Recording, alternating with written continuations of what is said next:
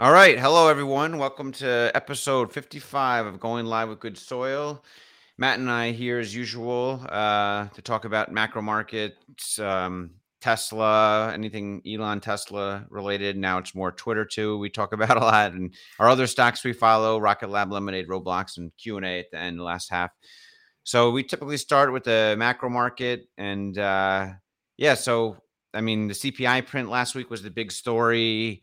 9.1%. Uh, I think expectations was like what 8 8.8% or something, I think. And um, you know, it's a it was a big upside hit. I mean, the White House, like we said last we speculated last Tuesday, they seem to like get some inside info or something to kind of, you know, float it out there. I, you know, I don't know if they really have inside info or just they're just preparing for the worst, but if they do have inside info, that's that's really uh a little strange, a little worrying to me because I'm sure there's people that, you know, it, it, just it's not good to have information before the public on when it comes to investing in markets and such. Uh, so, but the CPI print negative nine point one percent. You have any thoughts on that, Matt? I mean, it was not negative nine. Negative nine point nine would have been nice. it's a little deflationary. I'm reading my notes here. Yeah, I'm reading it literally. so nine point one negative. yeah, not deflation. It's inflation. So, I mean, that's pretty high. You think that's the highest we'll see, or do you think it's going to go higher potentially? So, I I suspect that that's that's probably our peak. Um, the, the thing to keep in mind with, with inflation is that it's it's always a lagging indicator. Um, so we saw this you know huge commodity price spike in the in the beginning of the year, uh, but in the last probably two months or so, you know the, the prices for you know oil, copper, you know steel, everything pretty much have, have started to decline. Now it's not back to like you know pre-COVID levels by any stretch. Um, but you know, it, it, at least seems like we we've dipped pretty significantly below where the peak had been. So that takes a while to make its way through like the whole manufacturing process and uh, um, you know wherever those those commodity commodities end up on their way to ultimately consumers. That that kind of process takes some time. So um, I think it kind of stands to reason that that that um, eventually that um, th- those prices will come down following the commodity price decreases. Um, but we'll see. I mean, I was certainly surprised this time around. I thought it'd be, I, I, I sort of thought it would be a surprise on the the downside, and instead it was a surprise on the upside. So you know, I, I almost don't trust my track record with uh, with this stuff too much. But um, looking yeah. at everything together, it's like I don't I don't see how CPI can continue increasing at you know like eight nine percent for the next several months, just because it's already at this hugely elevated level. Consumers are clamping down. You know, we've got interest rates hikes hiked already, so you, are starting to see that impact on like mortgage rates and how much people can afford for housing. And um, to me, it just seems like there's you know there can't there, there doesn't seem to be a source of kind of continued uh, high inflation. But I'm curious, what do you think? Is this a local peak or uh, wait and yeah. see? I keep thinking it's a local peak every month, but it is a lagging in- indicator. Uh, we all know. The question is how much of a lagging indicator is it, right? I mean, I think I think I'm pretty confident in saying like the actual peak of like inflationary pressures has already happened, but in terms of like a lagging indicator, um, you know, is it three months lagging, just one month lagging, or six months lagging? It just feels like it's kind of lagging more than one month, and and uh, yeah. for that reason, I'm not sure if the next month will be similarly high. Maybe it's 9.2 or 9.3%, or maybe it's 9.0%. Um, yeah, we'll, we'll see. But I mean, the initial inflation ticks came in kind of as a lagging in, in, uh, lagging indicator. I remember for months before inflation, back when inflation was being called transitory by the Fed and such, we're all like, oh, it's transitory. It's only a few percent. It's transitory. But everyone, a lot of people, a lot of hawks were, uh, you know, screaming like, no, inflation's here. It's bad. And um, they were right, right? But the lagging mm-hmm. indicator of what the Fed is looking at showed that later on, you know, and and, and that's when they moved uh, with interest rates more aggressively. So now we're going, we're the pendulum swinging back. I feel like I think the pendulum's certainly swinging back in terms of inflation coming back to you know normal. Um, how long it takes for it to swing back to there, I'm not sure, but I think it's swinging back the momentum of that. So um, the indicators here, this lagging indicator that we all focus on I have a feeling it's a few months of a lag. So next month might be a little bit lower, but it could be a little higher. I'm just uncertain. So, the, so the, what do you think that the Fed does next? I mean, right, right when um, you know the print came out, the interest rate swaps were indicating a high probability of a hundred basis point uh, rate hike at the next uh, Fed meeting. uh, which you know everyone was basically convinced that it was going to be 75 basis points. Then so the they came out I think on Friday and said, "Oh, the market might have reacted a little prematurely." So um, right, right now they seem to be pricing in 75 basis points. Is that where you, you think we land through all this mess? I think so. I think they do the the conservative thing in their mind is 75 basis points again until they get more information.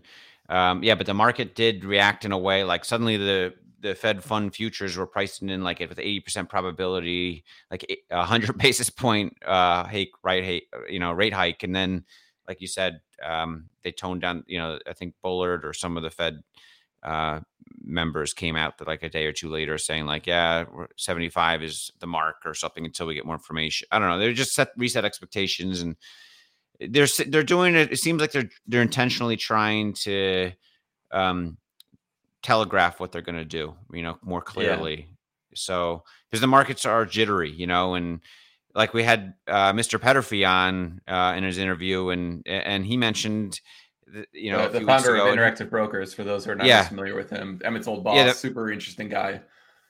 Yes, yeah, he was on one of our recorded interviews a month or two months ago, and he mentioned that he thinks that you know if the Fed does suddenly, you know, if everyone's expecting 50 basis points and the Fed suddenly does 100 basis points, the market could really like drop five or 10% real fast. Like it could be a real volatile situation. So I think the Fed is very keen and aware of this kind of jitteriness in the markets right now. And when it comes to macro market, you know, different, you know, updates or interest rate changes. And, you know, if they don't keep everyone kind of tuned in on what they're planning to do, then it just creates a lot of extra volatility in the markets and it just it makes them look bad if if the markets are unnecessarily getting volatile when they could have prevented the volatility it seems like so i think yeah. they're telegraphing 75 basis points i'm i'm like 90% sure unless some new data comes out i'm, I'm 90% sure that's what it'll be yeah no that, that makes sense to me um so I'm, I'm seeing jumping around a little bit, but I'm seeing in the comments uh, from Martin Muldoon that the judge just allowed Twitter to expedite the case.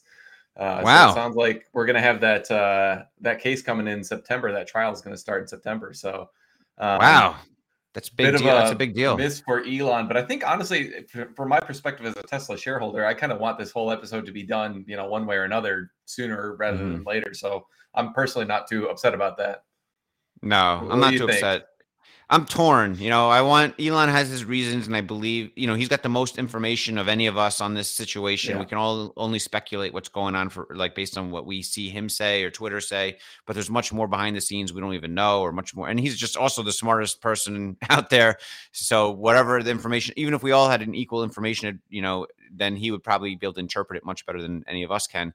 So you know, I, I I'm torn because I you know he clearly wants to take things this way and it's being rejected by the the, the judge you know so um but on the other hand like you said matt uh, i think in terms of uh certainty or perceived stability with tesla stock you know i think uh it's it improves the situation there. So um yeah i'm torn but um yeah we'll see what happens i guess uh pretty soon september. Yeah it'll be interesting this this hearing yeah, yeah, but it'll be here before we know it. So yeah, I mean, it's just emotion. I mean, the the outcome of the trial is obviously much more important than just whether it's an expedited trial or not. So um, we'll uh, I guess yeah. stay, just stay tuned. But should be uh yeah that should be an interesting one. I want to get out the popcorn for that. I'm sure that'll be uh, uh just. I, can you imagine like if Parag gets up on on there and like the grilling that he would go like I I don't know how it's gonna you know play out. Yeah. I just imagine there's gonna be so much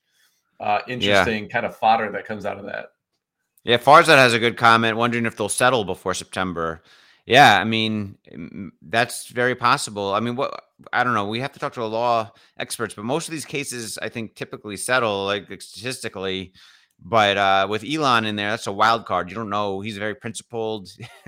you don't know what you know what what cards he's playing. What's you know he's doing a different game. He's doing things differently than most people.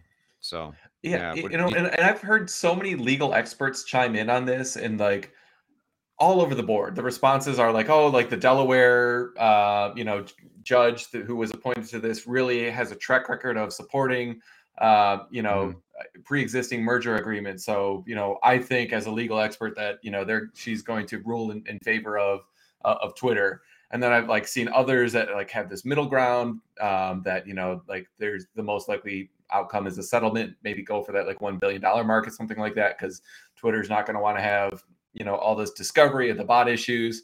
And then I've seen other people on like the far end of the spectrum saying like, oh no no, like you know uh, Elon's got a, like a pretty solid case here. Uh, like Jason Calacanis posted that um, that that note about um, the issue with with the bots that was laid out by uh, Tesla's legal team, and he's like, "Oh, Twitter's screwed." Um, so like I, I, don't like I'm seeing so many you know quote unquote experts are just like it's like a shotgun fire with like spraying the the wide variety of, of different outcomes out there. It's very yeah. I, yeah. I, feel like I don't have a good analogy of, of, of how this yeah. you know is likely to settle because I'm hearing so many conflicting kind of reports. That's a good metaphor. The shotgun fire. Yeah, it's like we don't know really and it's strange that it all comes down to this one person the one judge you know like i guess there could be appeals and it gets pushed up further up to like supreme courts or something. I you know i'm not sure i'm not a legal expert but i asked on i think i asked warren Redlich and some other lawyers chimed in. I was like is it possible this could ever go to a jury of peers? And they said no this particular case. And i would feel more comfortable if something like this could go into a jury of peers you know versus like a single individual deciding you know um because it, it, could just be some hardline judge that's pissed off at Elon's antics and says like, no, Elon, you're gonna you're gonna take your medicine here or something. You know, that's my guess. And or maybe the judges could be like on Elon's side and be like, you know, Elon's one of our greatest entrepreneurs. Whatever he wants to do, we should let him do. You know, I just feel I feel like um I don't know in terms of the justice system itself. I, I would feel more comfortable in the front with a jury of peers versus a, just a ju- individual deciding the outcome. I don't know. What yeah, do think, I, I think with, with super technical issues like this, it, it's it's harder to to have a jury of peers because it like the the nuances of the you know of the you know Delaware like uh, governing laws on like merger agreements and their enforceability. It's I suppose you are right. Yeah. To me, that's a little bit more technical than like, do you think this guy murdered that person or not? You know, that that's like, yeah. It's a little. You have to like really you'd have to spend a lot of time educating the jury on all the laws before you could yeah. really get them to consider. Yeah, I agree. Yeah, so yeah. I I did um I, I did I worked uh, when I was doing energy. I was in, involved in like a federal filing with the you know Federal Energy Regulatory Commission, and I had to go to like DC to this to this administrative law judge to like make the case for why we deserved like a higher amount of reactive power compensation. So it was like a super technical thing, and like, it was all like um, it, it, the the average person would have no idea what reactive power is, let alone like the, the most appropriate methodology for you know estimating yeah. like a, a, prudent compensation. So my, my sense yeah. is it's something similar here, where it's like you, you, kind of want people who at least understand you know the the plain language, um, so you're not explaining everything, spending like a month just getting people up to speed on you know all the different bits of it. So I don't know that that's yeah. my perception. Yeah, yeah, and Twitter's gone up like almost a you know a dollar fifty. No, it's going up. uh Yeah, like a dollar fifty or or or more. No, it's about a dollar I think since this news broke. So it looks like thirty eight seventy five. That's at thirty nine eighty one. So yeah, so it's gone up you know three or four percent since this news broke. So the market's viewing it as very positive for Twitter, obviously. So yeah, it looks like Tesla yeah. slumped a little bit, but it was like a couple bucks, so it's hard to even say if that's yeah. related to that decision or not. Yeah, I mean the the macro market Nasdaq is up two percent or more. To, you know, two point four percent. Tesla's you know flat on the day. What I mean, what's going on? Is it just? I have a feeling it's just jitters before the earnings report tomorrow. You know, I think there's a lot of people nervous before earnings reports and like the day or two before yeah. earnings reports the stock has always done kind of mysterious movements like that are not correlated so much to the market you know sometimes it'll be up big when the it market's has. like flat or sometimes it'll be down big when the market's flat so that's what I, my feeling is on tesla today it's not up with the market it, it, was a similar situation on Friday too. I think Friday markets were up like roughly two percent, and then um, you know Tesla was you know normally it'd be like a double double that with their beta of two, but instead it was up like half a percent or something like that on Friday. So uh, yeah, it's just a weird. I, yeah. I, think it's all kind of pending tomorrow's earnings report, so we'll we'll see what happens there. Yeah, yeah. I mean, before we talk about the earnings report tomorrow a little bit, full self driving beta ten point thirteen rolling out this week. I'm excited. This is like the first big i think this is the first update i'm going to get on my fsd beta car since i i got the fsd beta software so i'm super excited to kind of see a change in the, the behavior, you know, of the car when I'm driving it with this new software update. I mean, your your experience is sometimes it's good, sometimes it's bad, right? When you get the software updates. Yeah, so the, the, this last update that I got, which is presumably the the same version that, that you have right now, was definitely a step backward for me. Um, mm. So I, I kind of felt like I had this much better version, you know, two versions ago, or I guess last version, um, and then they made some changes that I'm sure optimized for other areas or whatever. But it kind of um, just has been a much worse driving experience for me. And so um, yeah, this next one I'm, I'm hoping will be, you know, it, it could even leapfrog the, the, one that I was on before. So it's always, I mean, the, mm. the general trend is always that it gets better over time. So, um, yeah. It, and even in the release notes there, they said that they were going to address some of the specific issues that I've been having lately. So definitely looking forward to, to getting that update.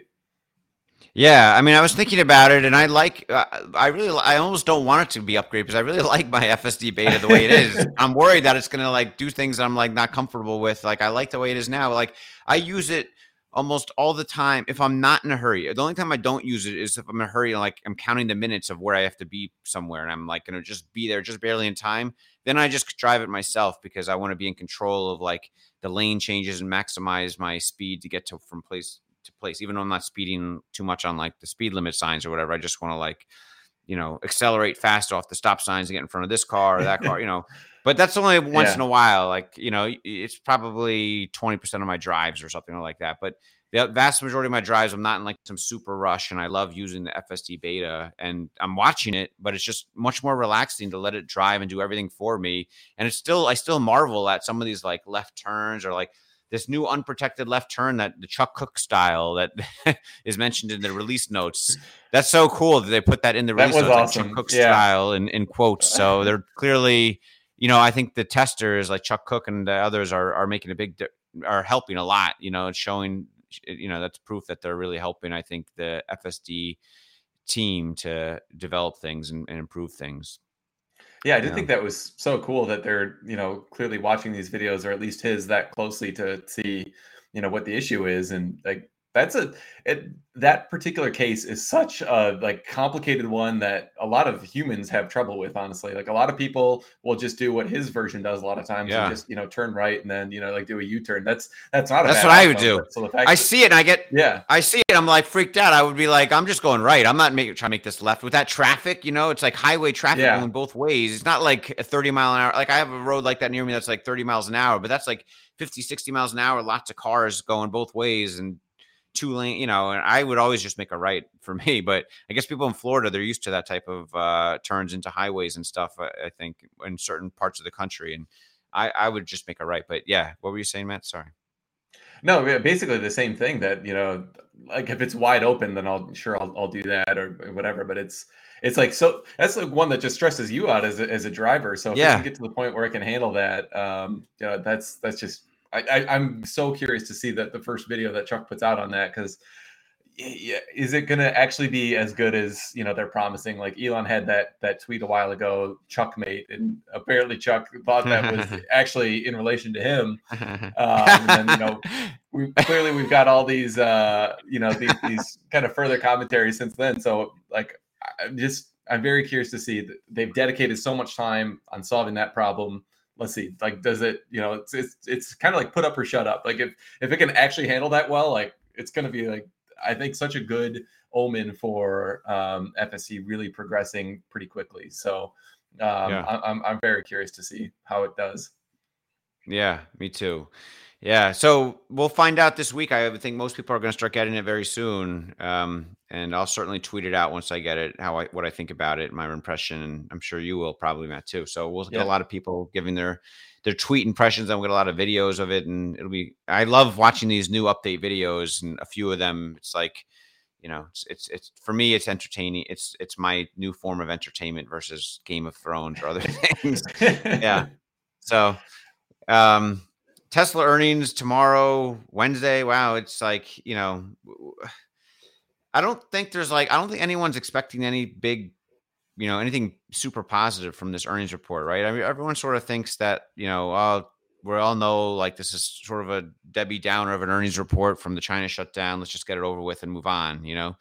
Um, mm-hmm. and that to me like smells like a possible opportunity with the market. You know, like who's who's gonna buy into this earnings report for a short term pop in the stock price, right? Normally, every earnings report, there's some amount of people, you know, some amount of day traders or, you know, uh, balancing each other out, shorting the stock or buying the stock going into earnings report. But I, I don't know if there's, I think there might be an imbalance here in terms of people expecting the stock not to do anything versus people expecting it to even go down. What do you think, man? Yeah, it's funny you say that because it, it, used to be the case like a year ago that you would it was like every earnings report you'd have this like steady rise into earnings and then earnings would blow away expectations. But because all these day traders or you know like short-term holders had um you know bought kind of ahead of the earnings announcement that they would just sell sell the news. So um, you ended up kind of getting not any sort of pop on the earnings but you did have like a kind of a steady buildup leading into earnings that was more or less hold um, so this time you definitely don't have that. Like you, since the last earnings report, which was like a true absolute blowout, uh, the stock's actually down. I don't know the exact numbers, like 30%, 35%, something like that. Um, yeah. So like the, the fact that we're still down so much after that, and, and there clearly has not been, um, you know, a, a, huge amount of, of institutional buying or like even short-term kind of, uh, short-term buying from hedge funds that, that make the, these kinds of plays uh, that does seem to set the stage where if there was a, a, big beat, which I'm, I'm not saying I expect, but if there was a big beat, you could see that actually uh, kind of reflecting in the share price and staying. So, um, yeah, yeah. I, am optimistic. Um, you know, but me too. I'm kind of I'm going to stick to my my earnings numbers. Um, but the one person who was a little bit bullish, which surprised me a bit, was uh, Troy Teslike he has not um, published his numbers numbers for his non Patreon like followers yet. So those will come out at four Eastern today. So I'm not gonna go into too much detail there, but I did have some some direct messages with him and kind of push back on some things, and he had really solid answers for uh, why he's more optimistic than I would say even most of the, the Tesla bulls out there. So uh, another good reason to be a Patreon supporter um, of Troy's mm-hmm. if, if, you're not already. But uh, if you are not, uh, definitely check out his uh, his post at four o'clock Eastern today. Yeah, yeah. Who knows? I mean, he's been great with the delivery estimates. If he can carry that accuracy over to like gross margins and and earnings per share estimates, that'd be incredible. Yeah. So, um, it, you know, it's funny. It could be the emergence of like the an the the best analysts Wall Street has ever seen for the best stock we've ever seen here. If, if Troy, you know, we'll, we'll, see. I mean, you know, the, coming from the retail side of things, coming from the retail side of things, yeah, institutional side, you know.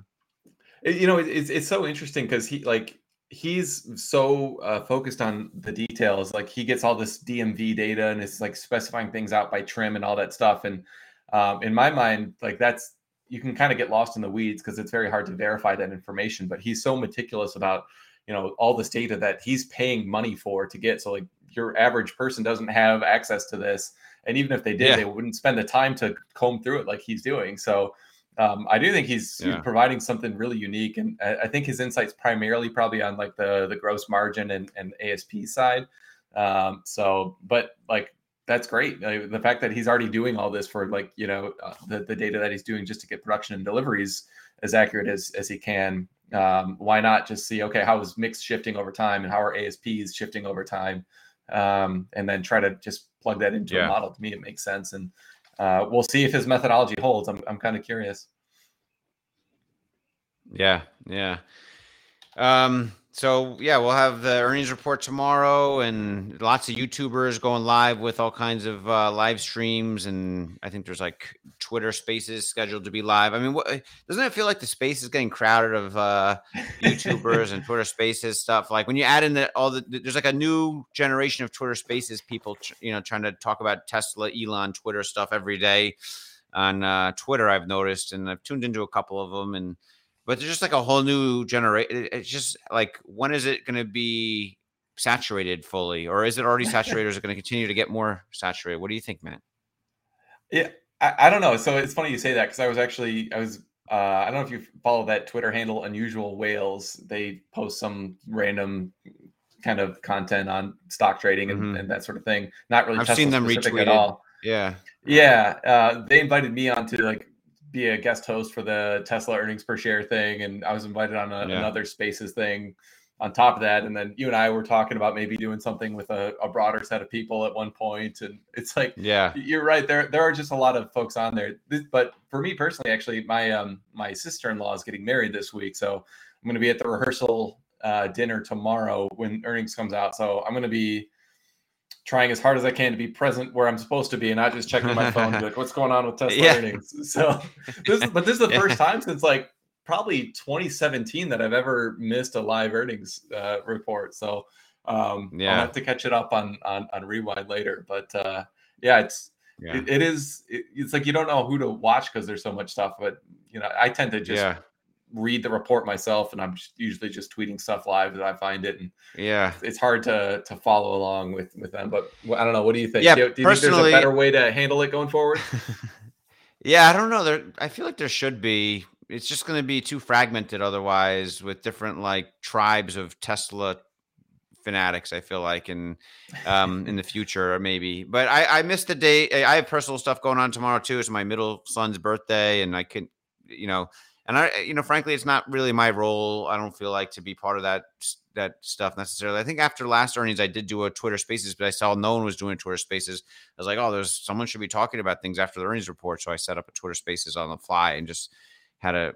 But it looks like there's going to be lots of stuff like that now, and uh, I miss the times of like Dave Lee and Rob Maurer just doing their live stream. I feel like that was really good. Like Dave would just like on the fly, like go through their you know the uh, on his YouTube live stream like the earnings report, you know, and highlight the different you know things that he thought were important talk through it and he was very good at that. Rob similar would be pretty good really good at like going you know and i maybe i'm just old school and there's just a new generation i have to uh get ready for but uh you know i you know there's such such a thing as information overload, but also you have to you have, you have to think about the noise versus signal of the information you're taking in. And I feel like Dave and Rob are very high signal versus noise. I'm not sure about the rest, you know. Yeah, yeah. So. I mean, well, it, I I kind of view it as uh, you know, people. It's just a marketplace of of ideas, and so like I, I'm sure Dave and and Rob still do their thing, so you can always tune into them and um. You know, yeah, no, it's true. Dave, I don't think he's been doing it as much recently, but yeah, I think oh, Rob, he's on vacation too. I think, but maybe he'll do it tomorrow. I'm not sure, but um, yeah, Rob, I think he'll probably. I would think he's he'd do it again tomorrow. So, yeah, I'll I'll tune into those or watch them later because they're recorded, you know, at night or whatever. Yeah, what were you saying, Matt? There's a marketplace of ideas is a good way to think about it. Yeah, it's just like a yeah. lot of people put their ideas. Well, and we were toying around with the idea of doing like a like a super live stream with like a bunch of the YouTubers all put together. Farzad's on here, yeah. so I, know that was something we talked about with, with him also. Uh, do you yeah. think that that is a potentially a better way to do it, where you can let some people kind of talk while other kind of finance nerds like myself dig in and pull out little bits of information to to talk about? Yeah, I mean, I think that could be helpful. I mean, I think so. I think you'll have lots. Of, I mean, but who decides? how many people should it be? Should it be 10 people or should it be three people or six people or 20 people? I don't know. Like you could have a huge list, you know. And, 20 is probably um, too I much. Guess, yeah, yeah, exactly. There's a line there, you know. I think 10 is too much. I think I think 5 is probably too much, you know. I think, you know, uh 4 3 or 4 is probably enough um maybe 6, 5 or 6 maybe, I don't know, but I feel like once you get past like 5 or 6 then there's always like a couple people who like hardly ever talk the whole time and you're like, you know, uh, it's just yeah. Um, anyway, let's not talk about the. We're talking about the. we went on this tangent way too long. I'm happy there's a ton of information, a ton of exposure to Tesla these days versus the olden days when it was impossible to find anything even on Twitter with a Tesla ticker. You know, five or six years ago. So. uh just crazy how much it's grown in, in such a short time and will continue to grow which this trajectory of tesla you know in the news and exposure is going to continue to grow so Moving on to some of the other stocks, um, Rocket Lab uh, has a new responsive launch service. Uh, we touched on it a little bit earlier. Do you want to explain a little bit, Matt, about what that is? This new yes. announcement they put out. They they announced this back in late June, so they're calling it their responsive launch service. Um, and it's it's funny because like reading through their uh, report on it, um, it's it's actually not. It's like a bunch of different things all, all put together. So um, they, they talk about having responsive rockets, responsive launch sites, responsive satellites, and responsive personnel. And so really, really, what they're trying to do is to make these small satellite uh, operators um, make the kind of whole launch process as uh, easy as possible for them. Uh, so we, we, we already know that they've got this kind of responsive rockets thing where they've got this kick stage that can do um, very unique orbits um, and for very small uh, satellites. So you can have like a, a, very customized orbit that's just for your small satellite. Where even putting it on like a Falcon 9 is probably going to be cost prohibitive, um, just because there's not enough payload if, if, if you've got like a, a very unique orbit. Um, so that's you know kind of one part of it that they're they're uh, putting into this uh, responsive launch service, but then they're they're also trying to be more responsive on their launch sites. And the thing that I thought was most interesting about this was um, they have this new goal, and I'm kind of confused about how they'll actually be able to uh, achieve this. Uh, but they have this goal where they want to be able to launch your satellite into orbit um, within 24 hours of the satellite arriving at the launch facility. So if you are just a small, you know, satellite manufacturer or operator, whatever, you finally get your satellite ready, you get it to New Zealand or their launch facility in Virginia. Uh, within a day, they can uh, have it ready to go, which is, I mean, that's a crazy turnaround time. Um, and it, to the extent that they can actually um, increase the cadence as a result of this really rapid turnaround time, um, to me, that's that's probably the most encouraging part of this whole uh, announcement that they've had because that could really indicate that they can um, get through a lot more launches than they have been able to handle historically, which would enable them to kind of get through this half billion dollar um, project uh, uh, backlog that that's currently sitting on the books. Um, so if there's a way that they can, you know, get through that more quickly and, and just be able to uh, launch with with greater cadence and frankly provide better uh, customer service to these to these small providers, uh, to me they're they're trying to really carve their own niche within the space industry uh, and and really be like this like turnkey solution for uh, for these small sat operators. Um, so that was interesting. And the last thing was on like the the personnel side. So they're going to have like a 24 hour call desk essentially where they're they're allowed to or not where they're allowed uh, where where they're you know they can handle customer questions uh, like all the time and, and just uh, really be this this kind of white glove turnkey service for for these uh, providers. So to me, yeah, they're they're definitely uh, trying to uh, kind of carve their own um, niche within the industry, and uh, I think it's it's a good thing, and and we'll see kind of uh, if this gets reflected in their their financials over time. Yeah, I mean, Rocket Lab is evolving. You know, it's growing, and they're adding new services. Or they're trying to make it easier to at- obtain and work with new clients. It sounds like with this, and I think they're be- trying to become show that they're more of a, not only customer friendly but more of a vertically integrated space services company. Um, and that's kind of the future we see for them, and that that's the direction it seems like Peter Beck is trying to take them. Uh, and it's exciting to play out before our eyes. I mean, a lot of people ask about Rocket Lab, um, about like their model, or when do we see them profitable? And to me, it's not so much about like what quarter are they going to be profitable? What's their accounting metrics next quarter? You know, as long as their costs are under control and they're not like going to run out of cash for a while, you know, which I don't think they probably ever will. They probably don't need to raise capital. They've made strategic, I mean, the opposite. They've actually been making strategic acquisitions using capital that they raised from the SPAC. Um, but I think it's just going to take time for that story of Rocket Lab to play out. Similar to like invested in Tesla in a way back in 2011 or 12 when it was like they just had the roadster and they're losing money and like it's a story stock at that time like you got to believe the story of tesla building the model s efficiently and then selling it and you got to you know every step of the way there's a little piece of the story unfolding you got to just like kind of believe in that story and you know there's a, in in many you know parallel universes maybe tesla would not have worked out you know maybe elon musk wouldn't yeah. have been as brilliant or done all the things he did you know but if you do get the story right on something that's a 1 billion market cap company or 2 billion market cap company and then it works out and it becomes a trillion dollar market cap company like Tesla then you know what you just made the investment of a lifetime you know but there's a good chance it doesn't work out right so yeah.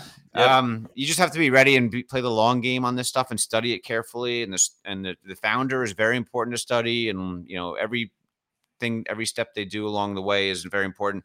The accounting metrics that'll all take time to I think develop as the company matures till you can kind of see if the the earnings per share or the you know the profit margins and all that kind of like take shape like now we see with Tesla. It just takes time for that to become part of the story but right now it's kind of a you got to come up with the foundational like principles of why you're investing in that stock. It's almost like a venture capital investment in a lot of ways you know yeah. versus investing in a public stock. And speaking of like billion dollar companies lemonade insurance right? 1 billion market cap company, InsureTech, we talk about a lot.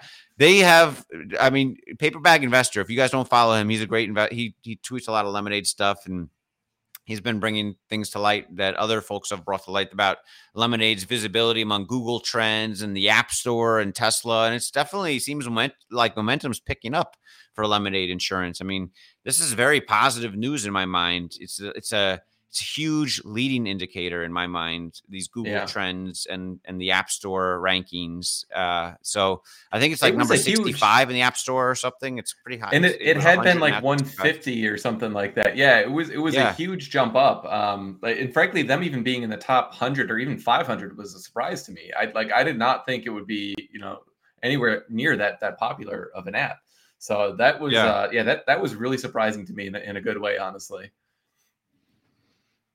yeah, absolutely. So I'm excited to see how that story continues to play out. You know, that's another thing that's sort of like a venture capital investment right now. Like, yeah, they're not making money now, and it might be a while, but as long as their, their costs are somewhat under control and their story of their technology, their product and service is playing out um, in the industry they're in, then it could be a huge winner in the future. So, yeah, yeah. exciting. And, and, and with with both of those names, like like as much as um you know the, the story stock definitely takes time to to pan out i being you know the the weird kind of like accounting finance nerd that i am love to like dive in and be like okay well what what, what can we learn about their positioning from the information that's available within their financial statements and the thing that that i find interesting with with both of those two is that all the, the stuff that they kind of get crap for from the analyst community um, like on on lemonade for example it's their um, it's their loss ratio is, is too high. Uh, and and with Rocket Lab, it's it's mostly that their um, their their revenue is just too small. Uh, but the things that I'm thinking of are okay. Well, you know, Rocket Lab's got a backlog that's like almost ten times higher than their revenue, um, and so like let's not focus on operating expenses so much as how uh, efficient they are. And so they've already got positive gross margins, which is like kind of incredible in my mind. And their operating expenses are kind of growing linearly. So to me, it's like very reminiscent to what Tesla was doing back in the day. And then with Lemonade, it's like the loss ratio is going to fluctuate quarter to quarter over time. They definitely need to figure that out in the long run. But the thing that everybody seems to be missing, or at least not emphasizing, is the growth of in-force premium, uh, and especially breaking that down by in-force premium per customer and then customer growth rate because um, if you extrapolate those forward based on you know the the product services that they're they're going to offer um, it's like the, the math gets kind of nutty because you're just like compounding exponential growth in in-force premium per customer by exponential growth in customers and like very quickly it can get to like massive massive growth. Um, so it, eh, th- those are two where i just i I, I like digging into the financials, and I just feel that the uh, general sentiment around there is sort of focused on the wrong metrics. Uh, so that kind of gives me some comfort that um, you know we're, we're looking at things differently, and uh, we'll see if we're right in in, in the end. But uh, right now, the, the market definitely is, is kind of punishing those stocks. Yeah, yeah. No, I like our odds in the long run. It's just a matter of time, and uh, yeah, it's it's it, to me we'll find out in due time. By 2025 you know we'll have a clear understanding of where rocket lab and lemonade are going i think. So um, could take a couple years to play out but lemonade hopefully sooner in the next few quarters with car insurance. I haven't heard any news about the Metromile acquisition being completed yet. That was i think they mentioned in a previous earnings call or something they hoped it would be like june or something but now we're in july and should be any day now you'd think the Metromile acquisition with lemonade is kind of completed. So um, we'll find out more maybe on their earnings yeah, call. Ha- have you a few weeks listened to any of their? Um, they have this podcast which is um, not that interesting to be honest with you. It's just like really nerdy stuff on on AI, but it's, it's mostly about the ethics of AI. But um, Daniel hmm. Schreiber mm. was on there. I think it was a week or maybe two weeks ago, uh, and he he made some comment on talking about Metromile, and he's like a company that we're you know very close to you know acquiring or something like that. So mm. uh, that was the last I heard on it. Uh, it was on that podcast, and so um, hopefully, um, I, I, would think it's this month, honestly, uh, but it, you know it could leak into August even. We'll see. Yeah, yeah. So I think that covers everything we had on our outline. Uh, why don't we go into Q and A for those that are, um, you know, uh, new to this and everything? We record this on YouTube Live and our Twitter Spaces at the same time, and we're live on both right now. But as soon as we're done, it's recorded and available on both to watch if you want to watch from the beginning. If you caught it in the midstream, so all right, let's go to uh, some questions. Alec, if you're there, he'll post some questions from Breakfast Pizza. How much do you believe the euro dollar influences the U.S. stock market? Um, yeah, I mean, uh, do you have any thoughts on that, Matt? I mean, I think there's been a big movement for a parity between the euro and the dollar, but that's something different from the euro dollar, I believe. I, I yeah, I'm not, my uh, terms I'm not euro dollar, but sure exactly what that question is getting at, honestly. So rather than uh, maybe you know spitball on something that I I think might might be impacting, I, will just uh, maybe pass on that question. Uh, since yeah. I don't have anything. Euro dollars. Euro dollars or U.S. dollars held in the time to held in time deposit accounts and bank accounts outside the United States, uh, outside the United States, which are thus are not subject to legal jurisdiction of the U.S. federal. Yeah, euro dollars is like a specific product or cur- it's like I don't even know if it's a currency. I don't know what it is exactly, but it's not the combination of the euro and the dollar. Something different. But if you're talking about like the, I think maybe this question is getting at like the um parity between the euro and the dollar, like how the euro used to be like a dollar. It used to cost a dollar ten or a dollar fifteen for as long as I can remember, a dollar twenty for like the last few years for, for one euro. And now it's suddenly like a dollar, like a euro costs like a dollar or a dollar and a penny or something. It's like close to one for one now. So apparently, you know, this is hurting our our our markets. I think the that's what it's you know to some degree in, in relative value compared to like European stocks, for example because uh, our stocks are getting more expensive in relation to the euro. The stocks denominated in euros, I believe, is the is the thesis here. So, um, yeah, I mean, it does influence the market to some degree, um, I guess, but I'm not a real currency expert, um, so we'll, we'll see how it plays out, um, and we'll just move to the next question, I guess. Yeah. From Chalan Tusk on YouTube. Can Tesla reach $1,200 by end of year with 1.4 million deliveries? I think I think it could reach twelve hundred dollars by end of year if the macro market cooperates. Um, you know, if the macro market stays where it is now and just kind of trades sideways, um, you know, if the if the Nasdaq and our ARKK and stuff are all trading kind of just sideways for the rest of the year, then for Tesla to get twelve hundred dollars might be a little tough, um, but it's possible. But I just think that would be tough. But uh, if the if the macro markets rebound, you know, somewhat, um, I think it's it's very achievable. I, I would guess. I don't know what the probabilities are on all that, but it seems like the market probably, if you pulled up the probability lab for Tesla or the Nasdaq, you could probably see it. And and my guess is they're probably accurately for what I think it is predicting it any thoughts about you? Any thoughts you have, Matt? Yeah, I mean, macro would, would certainly help, but I, I do think um, this is something we actually wrote a little bit about in our uh, investor letter for Q2. Um, as macro has fallen, Tesla has fallen by you know roughly double uh, just because it's got this beta. So it, it's actually been kind of um, more heavily punished than than your average you know S and P 500 stock. Meanwhile, they've been outperforming um, you know, at least certainly in Q1. We'll see. We'll see. You know how good or bad Q2 is. Uh, but my sense is Q3 is going to be kind of a barn burner, a lot better than analysts are expecting. So it's possible that that you could have the scenario where their earnings are just so good, and and you know investors say, hey, you know, we're hungry for growth. You know, given the fact that like you know, treasuries kind of you know are not super attractive right now. Uh, corporate bonds are not super attractive right now. Um, like you're losing money on any any like bonds or treasuries because inflation's higher than the yield on those. Uh, so in real yeah. terms, you're actually losing money. And then like the stocks, like what stocks are attractive right now? Well, the market's kind of saying all stocks are unattractive, except for maybe utilities. Like utility stocks, which is something I've said before, are holding up more than well more than actually makes sense. A lot of them have PEs of like 25 to 30, some are even higher than 30. Uh, and you know, meanwhile, Tesla's kind of at like was it like 48 or 50 or something like that recently. Um, yeah. So if they if they just grow earnings significantly more than people are expecting, and and the market starts giving credibility to to both their revenue growth and their their earnings growth, um, I, I, think there, there, there could just be a, a, fundamental push that's disjointed from macro deterioration. Um, now, whether it'll reach 1200, um, I think it's possible, but uh, not investment advice here. And it really, I think, ultimately depends on on kind of how they perform with you know with fundamental performance. Yeah. So just to give you some reference, some numbers. Okay, um, the market thinks uh, based on the probability lab for options that expire on January 20th of 2023, the S&P 500, you know, um, right now is around 3,900, I think. Is that about right, Matt? Yeah, I think it's 3,900 and or that's SPY. The ETF is 390. So that's the, the, probability lab says that there's a 90% chance that it's going to be below 470.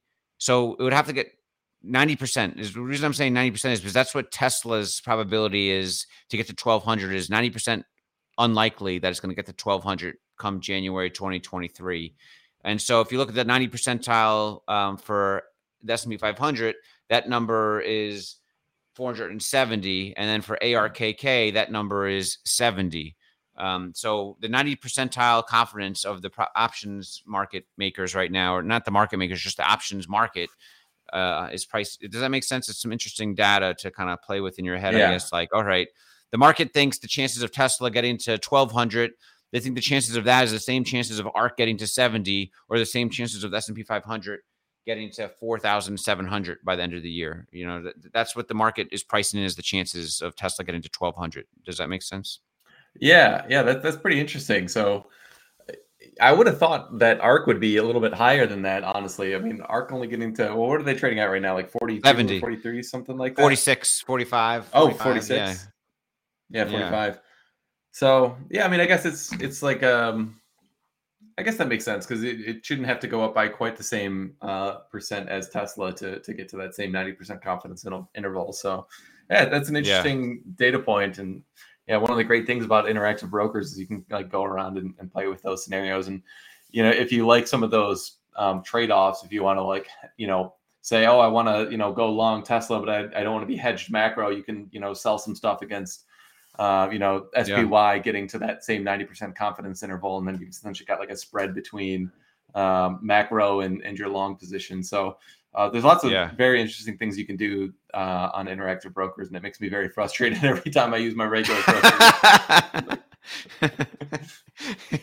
yeah, we'll, convert your all your accounts to interactive brokers one day, Matt. One day you'll you did. You, gosh, the first six months I was like, Emmett, this software sucks. Like it's so painful to like, do anything, and now I'm just like, oh, it's awesome. I can't I can't live without it. it's, uh, yeah, it's a learning curve, yeah. but once you get used, it is a learning it, it's curve. Just, it's great. Yeah. Yeah. All right, let's go to the next question here. From Farzad. How you doing, Farzad? I was, had a great time on your channel Friday. Uh, how much deferred revenue is out there that Tesla can recognize in Q2 to soften the impact? Oh, this is a good Matt question here. This has come up a few times, I think, in the past. Yeah.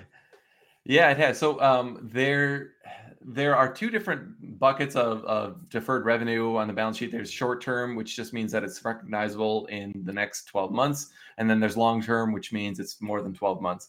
Um, the deferred, the total amount of deferred revenue, I'm, I'm probably going to not get it exactly right, but it's somewhere in the neighborhood of like 1.8 billion dollars, um, both short term and long term. But that also includes non FSD related uh, deferred revenue. So, uh, for example, like if you got um, a, a free year of um, premium connectivity, that's a that's a deferred revenue source that that Tesla essentially owes you that those future periods of, of you know connectivity and and there's like supercharging allowances that fall into that category and, and there's a bunch of other um, kind of small pieces of it. But my sense is that more than probably a lot more than 50% of it is is uh, full self-driving related. So I would imagine the, the actual number, I, I, don't have my model pulled up at the moment, but it's, it's probably like 1.2 billion or so of the roughly 1.8. And again, apologies, I, I might be off a, a, few hundred million here or there on, on the total amount because uh, it does change every quarter.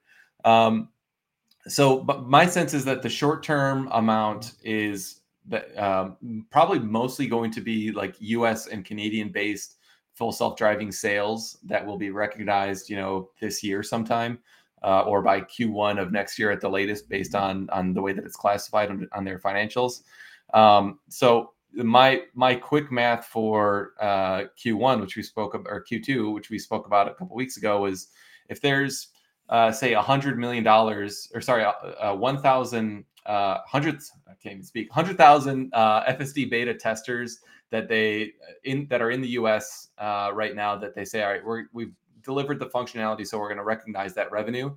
Uh, then you have to say, all right, well, uh, how, what's the deferred revenue balance on each one of those? And, and they've they've paid different amounts from like seven thousand dollars back in the day to twelve thousand for the newest uh, people, and then some of them are subscribers as well. So you got to like back out that portion of it.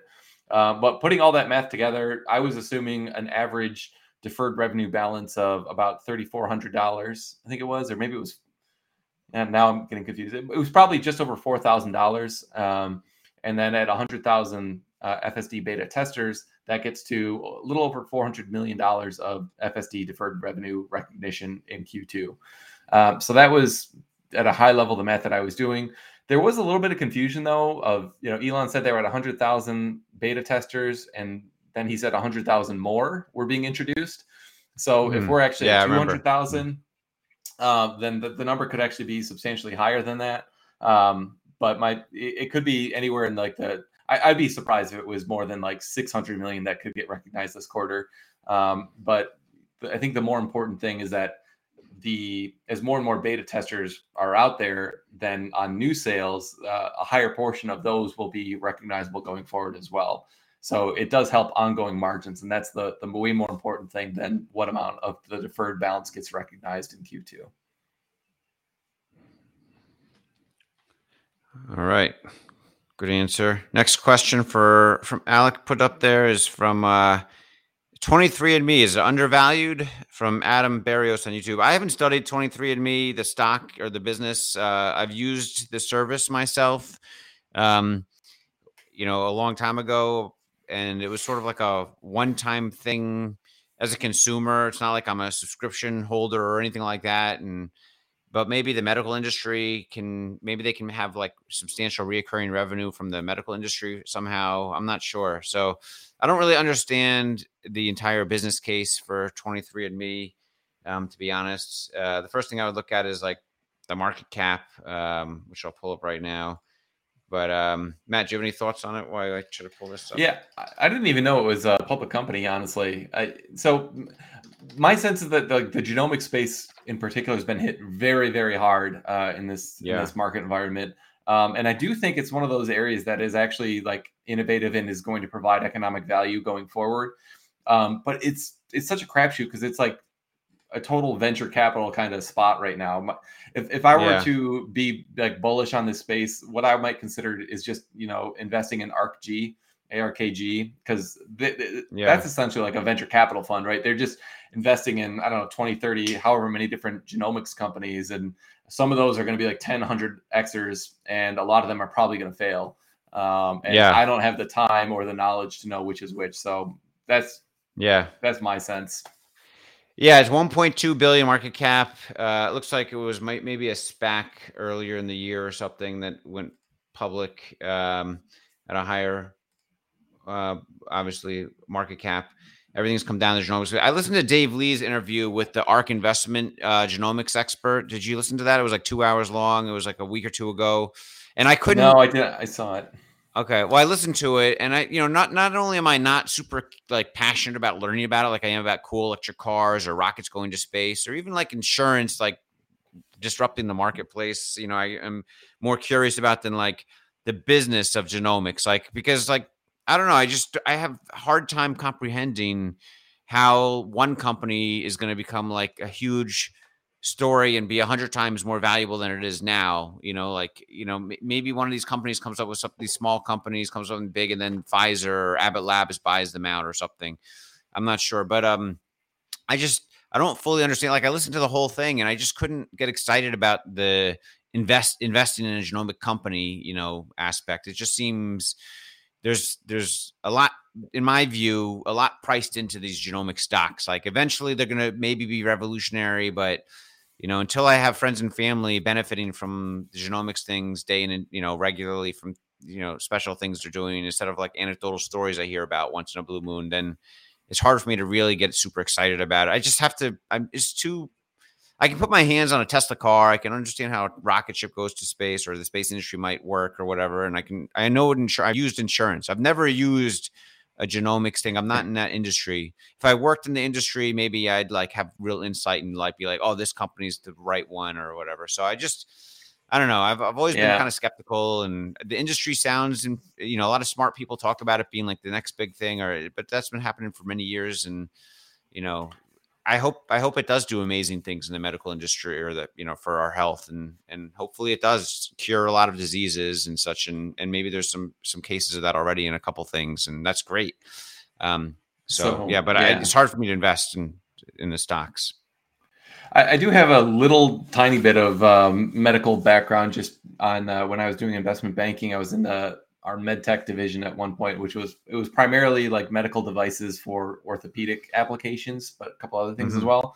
So it got mm-hmm. very like in the weeds on like the the medical device approval process and like how many years that takes, and frankly how freaking expensive it is um, yeah. to like go through that process. And then at the end, it's just like a binary decision, like either you're approved or you're not. And then e- even if you're approved, it's like okay, well then you've got to go and like like find your market and like actually grow the business and pay for salespeople and all that. There's like a huge amount of ingrained kind of bureaucracy that makes it very difficult to um, succeed in in this space. And the whole promise of genomics is that they're going to lower the costs for it, eh, like medical care by treating more stuff early, which is 100% the right thing to do. Um, but they're going to be fighting against like all the incumbents to, to, like imagine like I don't know Invitae or one of these companies ends up like with like the the like the right approach um, for them to just go and be like oh like well we can eliminate all these expensive drugs from Pfizer or whoever because we can like find your cancer way earlier. Well, like all the lobbying, all like the ingrained like healthcare system costs I'm, I may be being a little cynical here, but my sense is like there's going to be so much fighting to try to like block stuff like this, um, which truly is a good and truly at least has the potential, truly has the potential to lower costs and, and have better patient outcomes. Um, I, I just, I, I one, it's going to take like five years plus for them to just to like have good data on like the efficacy of these treatments and have them like be through the approval processes and all that stuff. Um, and, yeah. and, then like two, it's just I, I just foresee a lot of fighting uh, and, and jockeying, and uh, it'll be. Yeah, I, I hope yeah. I'm wrong to be cynical, but I, am not just super optimistic on the space. I think for for that reason. Yeah, and I really hope. I see a comment from DS. Yeah, I hope I'm wrong. It's like a great thing for humanity if it works well. And I hear, I see a comment from DS Reg on the YouTube comments that says it seems you have to understand the science to get a feel for an advantage. Yeah, that's exactly what I think we're saying. It's exactly right. Uh, we don't, we're not genomic scientists, uh, gene therapy scientists, or anything. Um, and the the problem is the people who are the specialists in the industry. When I do hear them talk I don't feel like they understand the investment world or how the uh, how how their companies revenues and gross profits are going to go through the moon. like I don't maybe they don't speak that language to, to me where I can be like, oh, this is a great company. You know, like maybe I just haven't heard the right person that knows both languages, the science and the investing world. You know, put it together and talk. I don't know. So um, it just and when they do, it just doesn't seem to make sense to me. Like the you know the Dave Lee chat with the Uh, the you know I like he's definitely knowledgeable in genomic space and you know all that stuff, but I just couldn't make sense of what he was saying about how the companies could be worth you know five or ten times more than what you know there's a case for like why some of the companies could be like double what they are now or something. I feel like that was like oh yeah that company should be worth double what it is now. But i just couldn't understand where any of these companies would be like some huge outlier suddenly and be worth a lot more you know and that's what we're looking for. So yeah All right, let's do one more question. Uh, we're at the one hour mark here. So, last question is from Farzad. How you doing, Farzad? All right. Is energy going to surprise folks in Q2? Are there variables out there that could dramatically influence uh, Q2? Or yeah, what do you think, Matt? Anything with the energy side of Tesla Energy? Um, I personally don't think so. I mean, it could be that the, the revenue growth is is a bit higher. That there was the the Moss Landing project, a pretty large stationary storage project for PG&E, which I believe was commissioned in Q2. Uh, so it's it's uh, stands to reason that there's going to be a good jump uh, in in revenues. But the thing we've seen kind of consistently on on Tesla Energy is that the margins have been just like gross margin has always been very modestly negative, or like at best close to break even. Um, so it's like, let's say they grow revenues by 50% or 100%, but if the gross margin is still zero, then it doesn't really matter. Um, mm. So I, my, my, view on this, and I used to speak a lot about it on the my old YouTube channel, Spark Spread, is like th- this energy story is is going to be like something that gets more exciting in 2030 and beyond because a large part of the the value uh, that Tesla's creating is going to come from like not selling stuff within a quarter, but having access to like the cumulative fleet of all of these power walls and stationaries and like you know mega packs and uh, even like the grid chart or uh, charging and uh, like home batteries. That there's this pilot program they're doing right now in um, in California where you can opt in. Um, to like provide emergency grid backup um, for w- with your power walls. And Tesla's not taking a cut of those revenues right now. And even if they did, it'd be so small that it's like not even worth it. Um, but down the road, I definitely see a, a, future where Tesla starts bundling these assets more, and because they've been selling them for you know 20 years at that point, then they're going to have just like this huge, massive fleet of assets, and so they can they can start using them more intelligently to support the grid and, and you know provide things for like reactive power what i was talking about earlier. Like they don't get compensated for that right now in almost all situations. Uh, but they can be providing services like that and go through the, the regulatory filings to actually get compensation. And once they start doing that i think you'll see the, the gross margins flip. Um, and you'll have this kind of recurring uh, margin source as opposed to right now where you're just basically selling hardware at break even um, so no, I don't expect a catalyst in Q2. Um, I, it'd be great if they just surprise of like a positive two percent or something would be great. Um, but I'm not expecting that. I do think the surprise that nobody else I've heard is, is talking about is the the lease revenue. So that would show up on, or not lease revenue, but the the vehicles returning from lease.